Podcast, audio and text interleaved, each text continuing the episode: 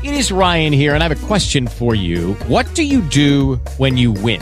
Like, are you a fist pumper? A woohooer, a hand clapper, a high fiver. I kind of like the high five, but if you want to hone in on those winning moves, check out Chumba Casino. At ChumbaCasino.com, choose from hundreds of social casino style games for your chance to redeem serious cash prizes. There are new game releases weekly, plus free daily bonuses. So don't wait. Start having the most fun ever at ChumbaCasino.com. No purchase necessary. VGW Group. Void were prohibited by law. See terms and conditions. 18 plus.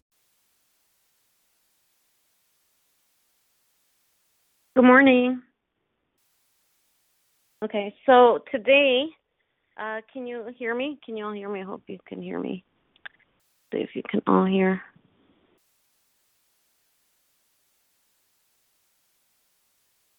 Oh, I'm thinking uh, you can't hear me. So today I'm going to continue on with um, the fluoride, the good and the bad. So when the evidence that fluoride is more harmful than helpful is so overwhelming, we have to question why is it still being added to the drinking water of 170 million Americans. The British newspaper, the London Observer, stated one possible answer for Cuntley.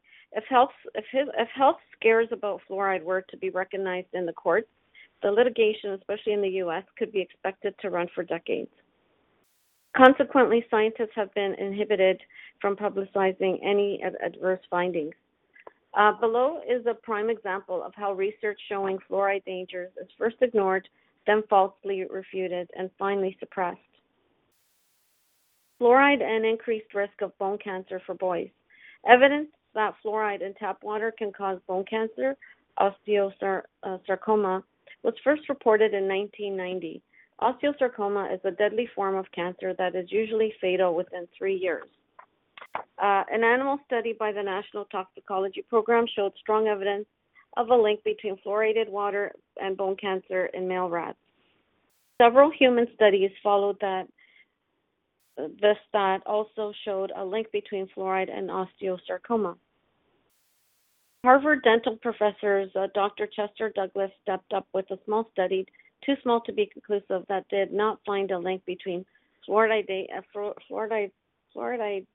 fluoridation and osteosarcoma.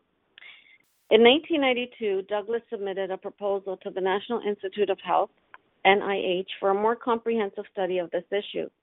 He received a 1.3 million for his study. During this time, Douglas continuously voiced concern that worry over osteosarcoma could have consequences for, for fluoridization uh, health policies. No concern was expressed for cancer risks uh, for young boys because of fluoridation. Fluoridation. Although Douglas research did find a statistical link between fluoride and osteosarcoma in boys, but not in girls, he continually summarized his work showing a lower risk for cancer in fluoridated areas. One of uh, his doctoral students, Elise Bassin, studied the relationship between fluoridation, growth spurts, and osteosarcoma. Her thesis, completed in 2001 but not published until 2006, stated among males, exposure to fluoride at or above the target level was associated with an increased risk of developing osteosarcoma. The association was most apparent between 5 to 10 years old, with a peak at 6 to 8 years of age. WebMD wrote about Bassin's research and thought it ironic that Douglas, who led her PhD desertion committee, warned that her results were based on a subset of exposed people. Bassin finally looked at the subgroup of people most likely to be affected by fluoridation, children. Her analysis was limited to those who got bone cancer by the age of 20. WebMD health writer Daniel Denoon explained why Dr. Bassin looked at this subset. It's because most cases of osteosarcoma occur either during the teen years or after middle age. Fluoride collects in the bones and is particularly likely to accumulate in the bones during periods of rapid uh, bone growth. So Bassin looked at fluoride exposure during childhood for 103 under 20 osteosarcoma patients and compared them with 250 matched people uh, with bone cancer. Her study took into account how much fluoride was in the water in the communities where children actually lived and the history of municipal well water and bottled water use. It is of interest that if one goes by Douglas' warning to factor in all age groups, including adults, the overall risk for osteosarcoma will likely be diminished statistically. However, the fact remains that fluoride is a risk factor for bone cancer in young boys. While Douglas approved Bassin's thesis and quoted from it, he did not mention that her findings were exactly opposite of this conclusion. The Fluoride Action Network, FAN, wrote in March 2004 in his final report to the NIH. Douglas again summarized the results of his first study as showing no significant association between fluoridation and osteosarcoma. As with his report to the NRC, National Research Counselor, uh, Douglas referenced Bassin's thesis without mentioning the fact that her findings contradicted his summary. The Environmental Working Group brought an ethics charge against Douglas in 2005 after a 13 month study. The Harvard Medical um, School and the School of Dental Medicine circled the wagons and concluded Douglas did not intentionally omit, misrepresent, misrepresent or suppress research findings. In the face of such outright erroneous reports of its findings, we have to wonder if Douglas has conflicts of interest.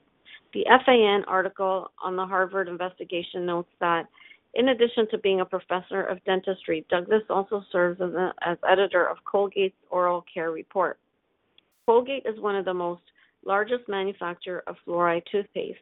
If fluoride were found to cause osteoporosis in children, the potential of litigation against Colgate would would exist not only in the US but in many other countries as well.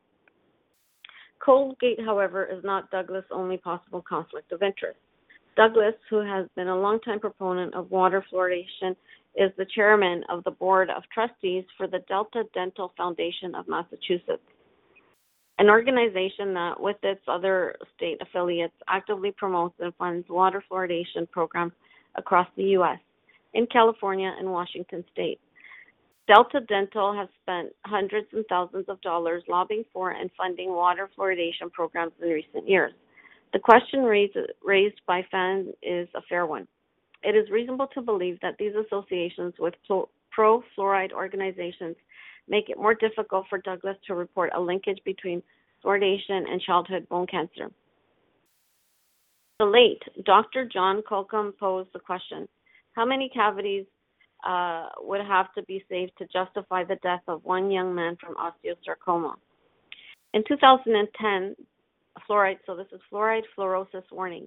In 2010, the U.S. Department of Health and Human Services released a data brief reporting that 41% of adolescents aged 12 to 15 had dental fluorosis from ingesting too much fluoride. Fluorosis leaves white markings or spots on tooth enamel.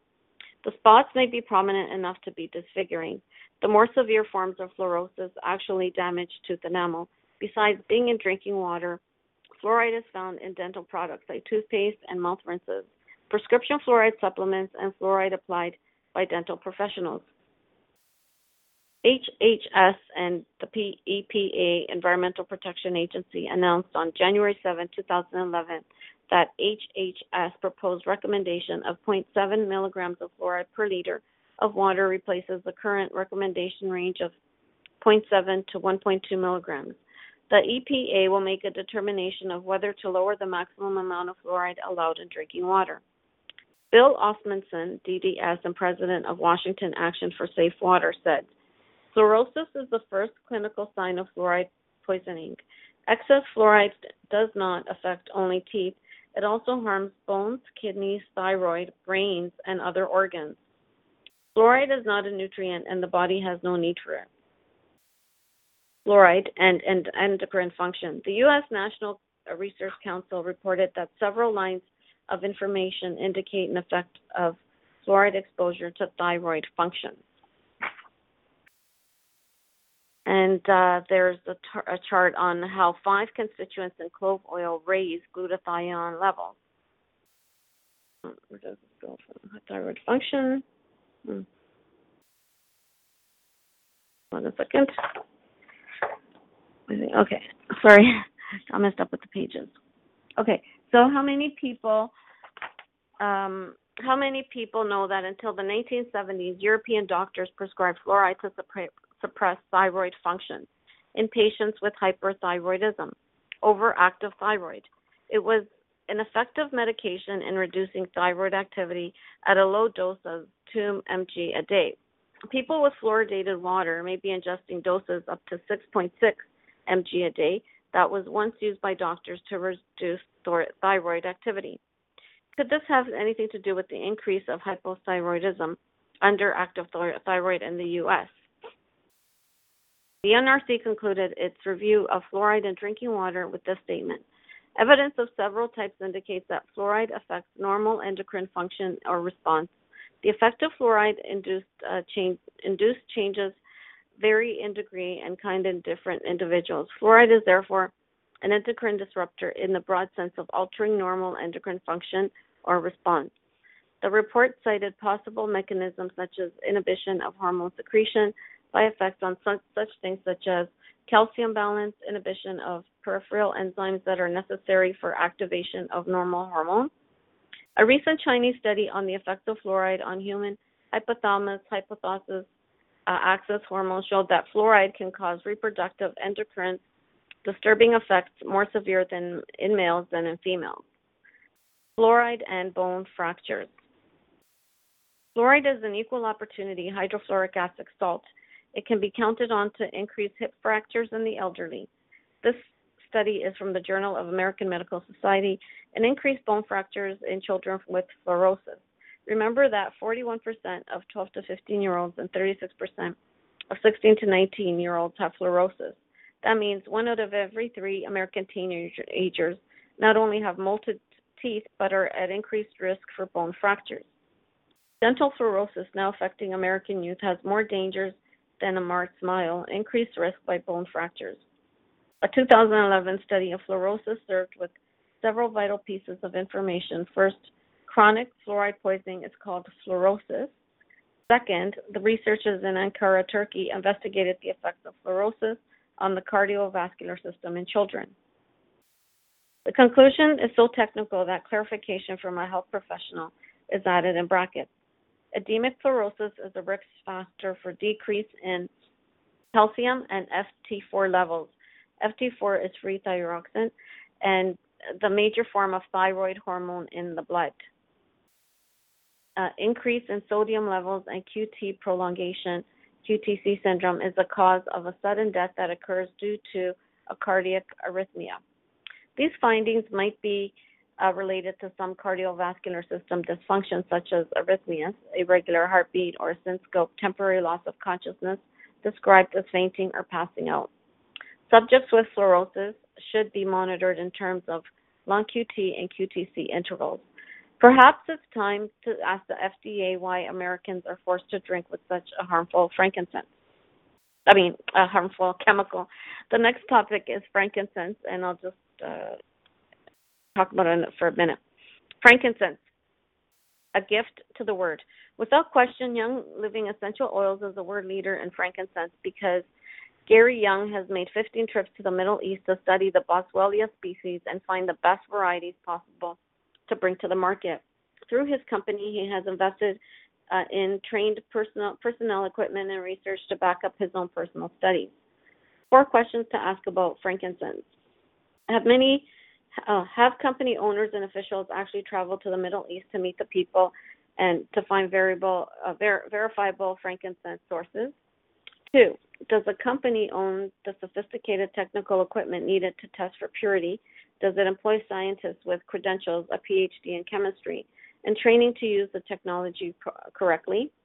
Three, does the company invest in a library of important peer reviewed research? Four, does the company meet and work with leading bot- botanists and cut and cutting edge scientists in the field of frankincense research? There is only one essential oil that can answer yes to every single question. Young Living Essential Oils, the world, the world leader in essential oils.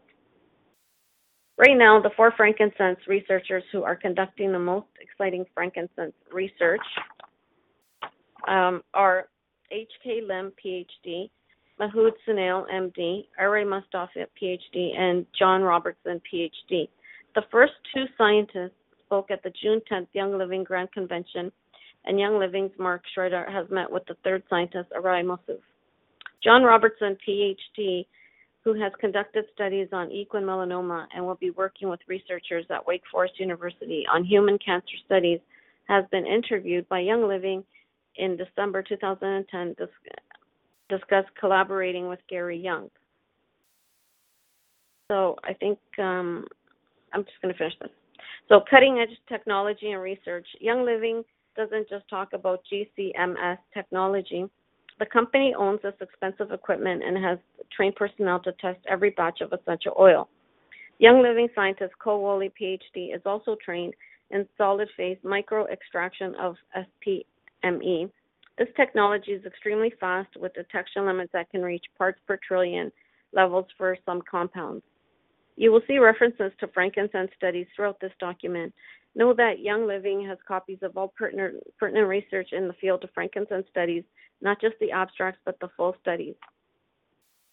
Three different frankincense species. One source lists 42 different varieties of frankincense or boswellia. We want to share information on three of the most well known species Boswellia carterii from East Africa, Boswellia sacra from Oman, and Boswellia frereana from Somalia and I will continue next week more on the frankincense. Any questions, comments? No? Oh, well, thank you for listening and have yourself a great day. Bye for now.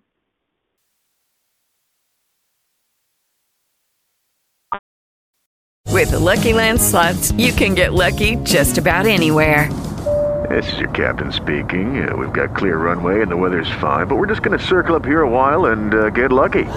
No, no, nothing like that. It's just these cash prizes add up quick. So I suggest you sit back, keep your tray table upright, and start getting lucky. Play for free at LuckyLandSlots.com. Are you feeling lucky? No purchase necessary. Void where prohibited by law. 18 plus terms and conditions apply. See website for details.